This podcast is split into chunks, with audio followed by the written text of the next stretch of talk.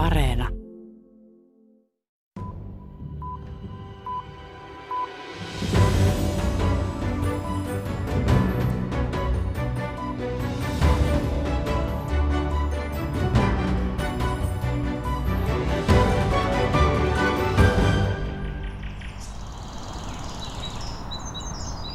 Luonto on tuonut monille lohtua tänä outona koronakeväänä. Myös luonto kiittää. Päästöjen vähennyttyä ilma kirkastui niin Kiinan suurkaupungeissa ja Intiassa kuin Suomenlahdellakin. Heräsi kysymys, miten käy ympäristön koronan jälkeen. Muuttuuko käytös, saavatko suojelutoimet vauhtia vai eikö raha tiukan paikan tullen riitä?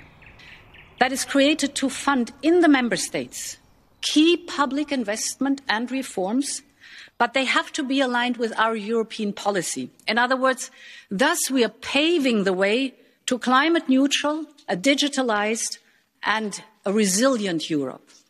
Elvytysraha on käytettävä niin, että jäsenmaiden investoinnit noudattavat EUn politiikkaa, tavoitteena hiilineutraali, digitaalinen ja kestävä Eurooppa. Näin sanoi EU-komission puheenjohtaja Ursula von der Leyen reilu viikko sitten. EU suunnittelee suurta tukipakettia jäsenmaille koronapandemian romahduttamien talouksien tueksi. Miten päästöjen vähennyslupaukset otetaan huomioon? Tässä maailmanpolitiikan arkipäiväohjelmassa kuullaan myös, minkälaisen iskun korona on antanut öljyntuottajamaille. Minä olen Sari Taussi, tervetuloa kuuntelemaan. Öljyn kysyntä on koronakriisissä romahtanut ja siitä kärsivät öljyntuottajat kuten Saudi-Arabia – Öljymarkkinoita myllertää lisäksi Saudi-Arabian ja Venäjän kuukausia jatkunut hintasota. Pirkko Pöntisen haastattelema kanadalainen Lähi-idän asiantuntija arvioi pandemian vaikutuksia öljymaille. Saudi-Arabian yli 7 miljoonan asukkaan pääkaupunki Riyadh näyttää päällisin puolin elävän kuin muinakin alkukesän päivinä. Aurinko porottaa täysillä, liikenne tukkii katuja ja toreilla käydään kauppaa. Ihmisten mielialat eivät kuitenkaan ole ennallaan. Usko öljyvaltion talouskasvuun ja loputtomiin työmahdollisuuksiin on hiipumassa. Muutos tapahtui äkkiä ja sen tuntevat niin paikalliset kuin vierastyöläisetkin Saudi-Arabian ohella kaikissa Persianlahden öljyntuottajavaltioissa. Reutersin videomateriaalissa toukokuun alussa haastateltiin työntekijöitä Riadissa – Siinä vaiheessa Saudi-Arabia oli käynyt kaksi kuukautta öljyn tuotanto- ja hintasotaa Venäjän kanssa ja koronapandemia oli pysäyttänyt öljyn kysynnän ja pudottanut sen hinnan ennätyksellisen alhaalle.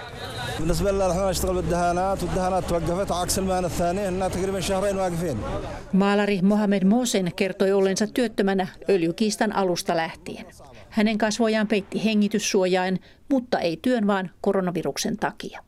Mosenin asema on todella tukala. Hän on jemeniläinen, mutta ei voi sodan takia palata kotimaahansakaan. Koronapandemia on pakottanut etätöihin myös valtiotieteen professori Besma Momanin Waterloon yliopistosta Kanadasta. Toronto on yliopiston lähietäisyydellä, mutta Momani itse kertoo olevansa kakkosasunnollaan Pohjois-Kanadassa. Hän näkee Saudi-Arabian ja Venäjän öljykiistassa kahden itsepäisen ja vahvalla itsetunnolla varustetun johtajan keskinäisen nokittelun, mutta myös vakavan taistelun maailman öljymarkkinoista. Is a little bit of clashing between Putin and MBS. Both are very uh, stubborn-headed. Both have, I think, advisors who basically tell them, "You're right, you're right." Presidentti Vladimir Putin ja kruununprinssi Mohammed bin Salman eli MBS ovat ajaneet valtionsa tuotantosodassa tilanteeseen, jossa kummallakaan ei ole tajua, miten irrottautua kiistasta. Um, a price war when your biggest client is not buying a drop because it's in lockdown, that's just foolish. Professori Besna Momanin mielestä ainakin Saudi-Arabian olisi pitänyt tajuta taloudellisen riskin merkit siitä, kun maailman suurin öljyn ostaja Kiina oli jo täysin pysähtynyt koronaviruksen takia. Vaikka Saudi-Arabia ja Venäjä ovat Yhdysvaltojen jonkinasteisessa komennuksessa sitten sopineet tuotannon tasaamisesta, on öljyn hinta noussut vain hienoisesti. Vuosi sitten Brent-laatu maksui noin 72 dollaria barrelilta, nyt huhtikuussa alimmillaan 21 dollaria. Öljyvarastot maailmalla ovat niin täynnä, että halvalla hinnalla ei ole enää ostajille ratkaisevaa merkitystä. Saudi-Arabian valtiobudjetti on rakennettu noin 65-80 dollarin barrelihinnan mukaan. Valtion täysi riippuvuus öljytuloista, olematon verotuspohja ja kallis yhteiskuntarakenne ovat pakottaneet Saudi-Arabian ennennäkemättömään muutokseen. Valtion etuisuuksia omille kansalaisille on alettu purkaa ja mukaan on tullut myös verotus. Pari vuotta sitten Saudi-Arabia otti käyttöön 5 prosentin arvonlisäveron. Ensi heinäkuussa se kolminkertaistuu jo 15 prosenttiin. Um, in fact, one of the things that it has recently announced is the uh, value added tax has increased to 15%. That's just a sign that it's conscious of the fact that it's really going to be short on revenue and it needs a new revenue source. Besmamomadin mukaan veronkorotus todistaa, että valtiolla on tiukat ajat. Arvonlisävero nostaa niin ruoan, veden, energian kuin esimerkiksi rakennustarvikkeiden hintoja. Momani arvioi, että jos Saudi-Arabian johto eli kruununprinssi Mohammed bin Salman pelaa kortit oikein, hän pystyy käyttämään kriisitilanteen valtion hyödyksi. But I think if you're going to you know, take advantage of a crisis, this is really the time. Kriisitilanteessa kansalaiset voivat olla suopeampia talouden kiristyksiin, Momani arvioi. Valtiojohdon kannalta riski piilee siinä, että ihmiset odottavat vastinetta maksamilleen veroille. Tällainen rahankäytön avoimuus ei ole tavallista kuningashuoneen ohjelmoimassa Saudi-Arabiassa. Professori Momani lisää vielä, että Saudi-Arabian kallista kulurakennetta nostaa erikoisuus, jossa valtion töistä maksetaan huomattavasti parempaa palkkaa kuin yksityissektorilla. Ja kaksi kolmasosaa työntekijöistä on valtion palveluksessa. Korona- ja öljykriisin seurauksena niin Saudeista kuin muistakin Persialahden öljyvaltioista on lähtenyt ja ollaan laittamassa pois vierastyöläisiä. Saudeissa heitä on jopa 10 miljoonaa kolmasosa väestöstä. Um, when expats are leaving Saudi Arabia for many, many reasons, including the fact that they want to be in their home countries during the pandemic, um, it's an opportunity to um, basically think about how are we going to employ more Saudis in the private sector. Nyt kun ekspatit ovat lähdössä, monista eri syistä on mahdollisuus tutkia, kuinka saudit saadaan yksityismarkkinoille. Jopa fyysisiin töihin ja kuinka yksityisyrittäjät suostuisivat heitä palkkaamaan. Kulttuurierot ovat suuret.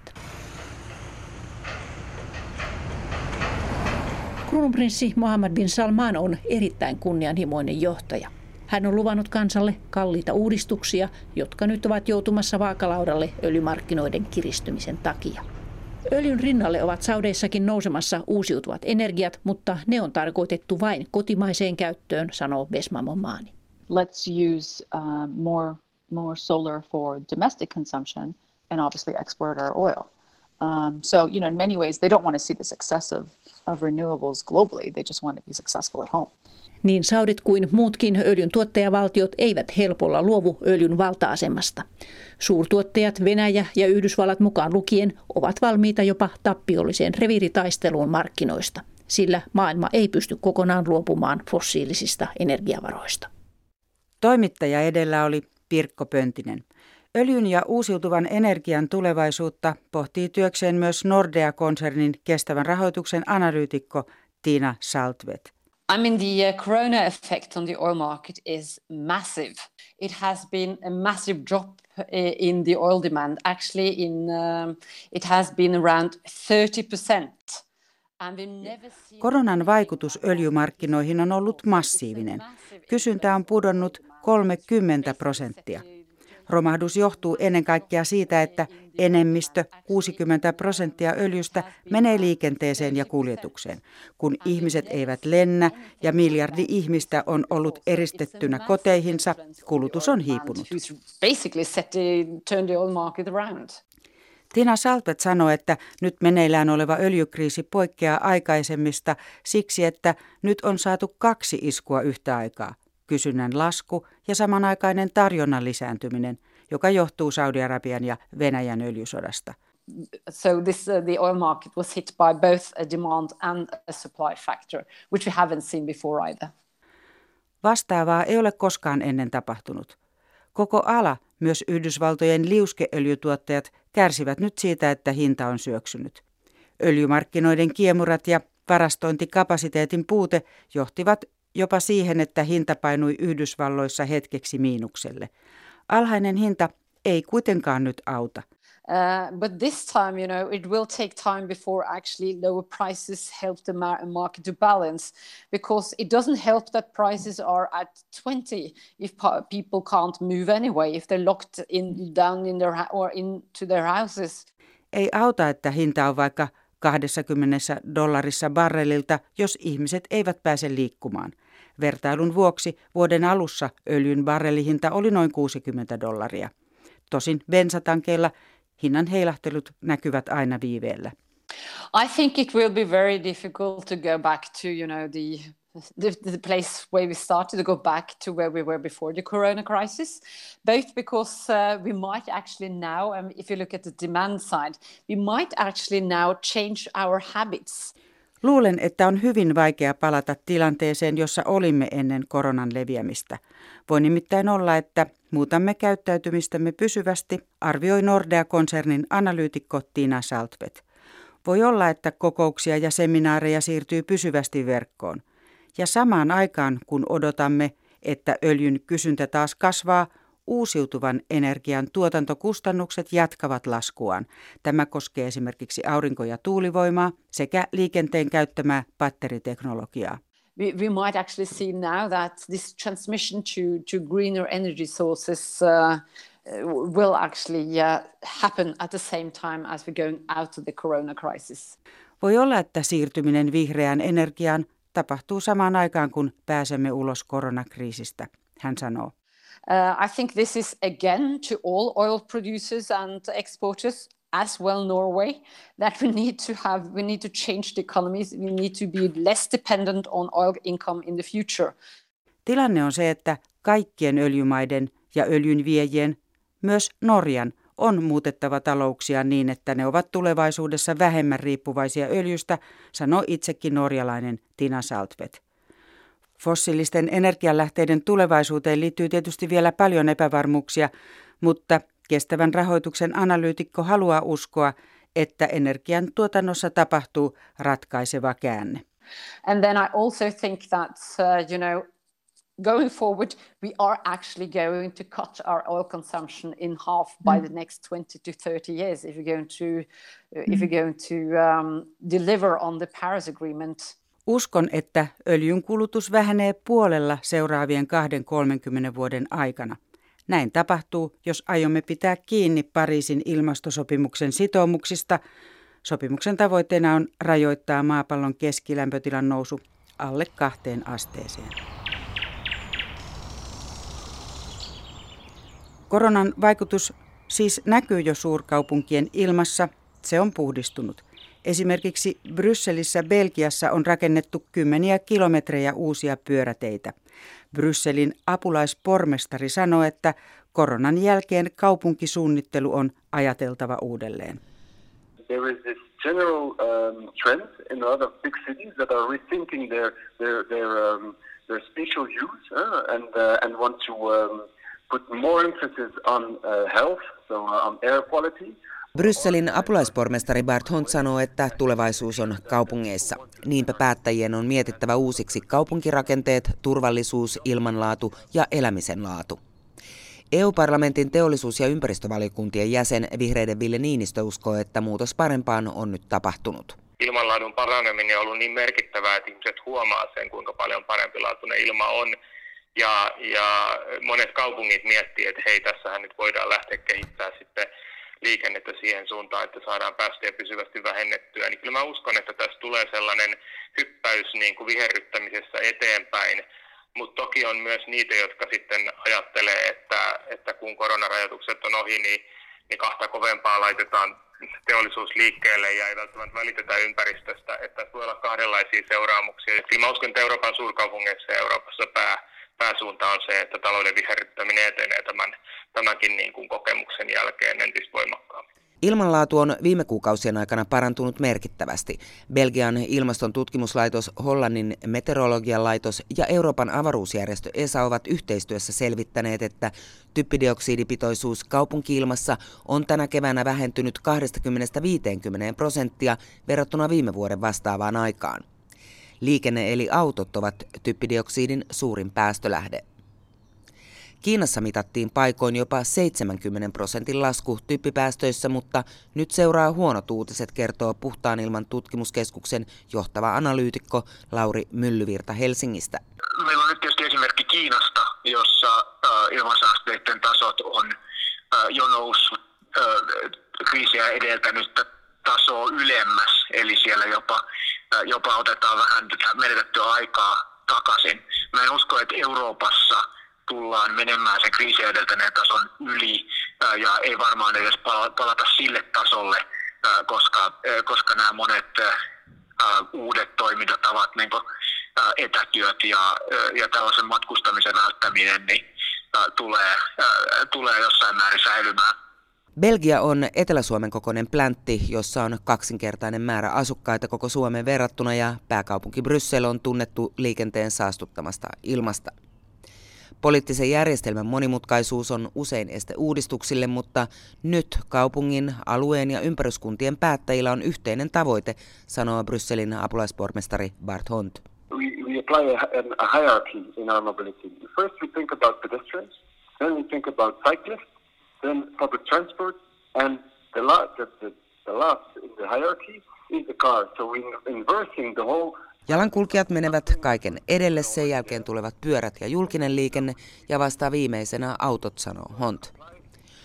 Koronaviruksen alkossa Brysseliin on rakennettu 40 kilometriä pysyviä tai tilapäisiä pyöräteitä, 72 kilometriä katuja on otettu autoilta jalankulkijoiden käyttöön ja kaupunki tarjoaa lähes 4000 ilmaista parkkipaikkaa työmatkalaisille ja pyörät päälle marraskuuhun asti. Kööpenhamina ja Amsterdam ovat vuosikymmeniä edellä vihreässä kaupunkirakentamisessa, mutta terveyssyistä vaadittava sosiaalinen etäisyys on asettanut kaikille uudet vaatimukset.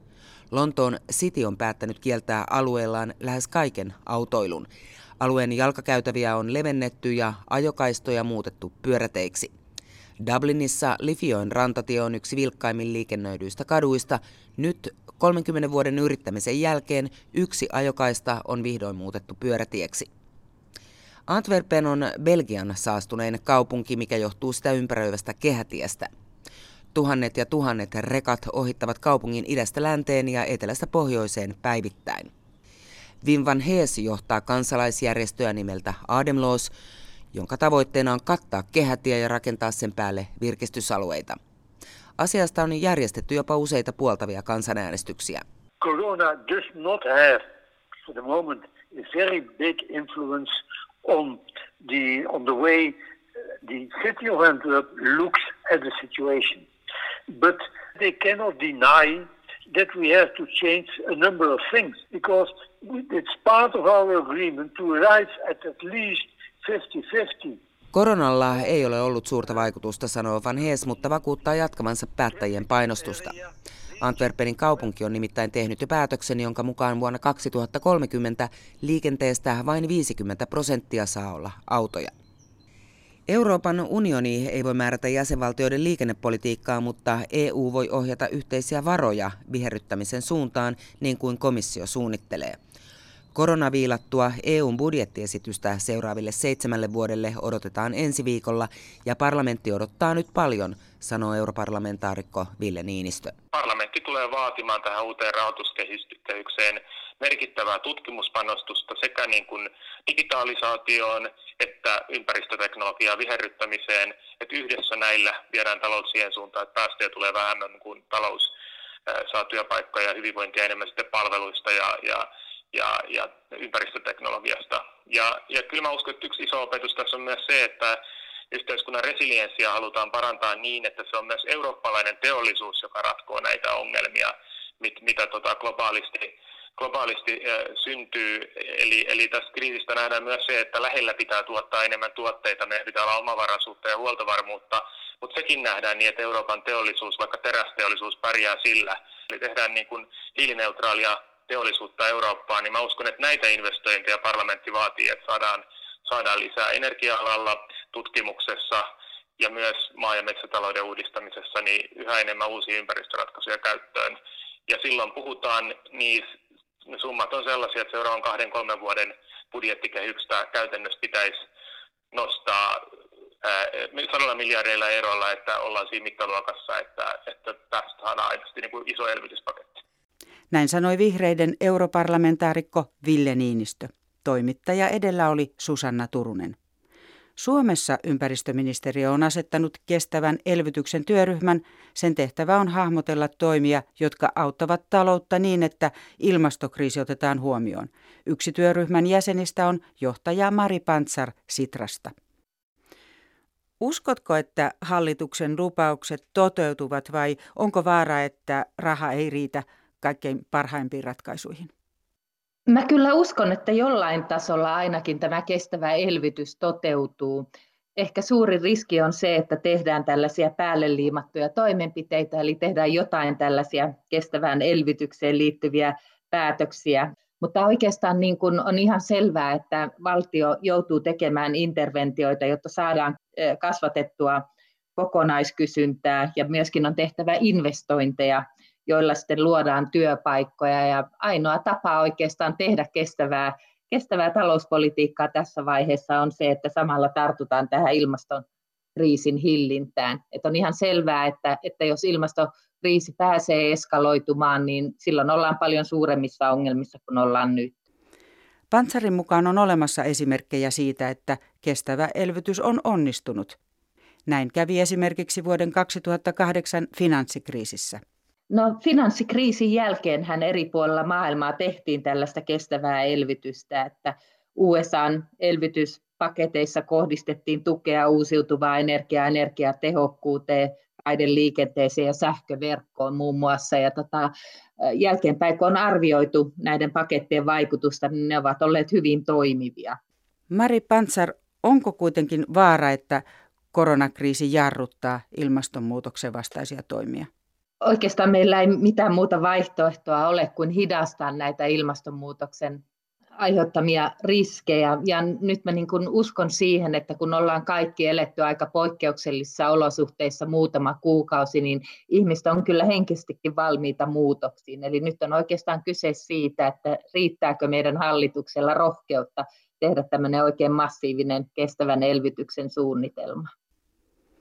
Vielä on vaikea sanoa, kuinka ihmisten käyttäytyminen lopulta muuttuu? No ikävä kyllä aikaisemmin vastaavanlaisissa kriiseissä on kyllä palattu siihen hyvin päästöintensiiviselle polulle. Täytyy toivoa nyt, kun oikeastaan niin kuin ymmärrys ilmastonmuutoksesta on, on ihan eri tasolla kuin se on ollut vielä muutama vuosi sitten, että ihmiset ymmärtävät sen, että nyt pitää myöskin tätä omaa käyttäytymistä ja toimintaa muuttaa. Toki se, niin kuin, että nyt esimerkiksi päästöjä on ympäri maailman saatu vähennettyä sillä, että ihmiset eivät juuri ole autoilleet, niin on ihan selvää, että tulevaisuudessa tai lähitulevaisuudessa esimerkiksi joukkoliikenne ei tule olemaan niin suosittua kuin aikaisemmin, eli on vaara, että tulee tämmöinen rebound-efekti, jossa autoilu vaan lisääntyy.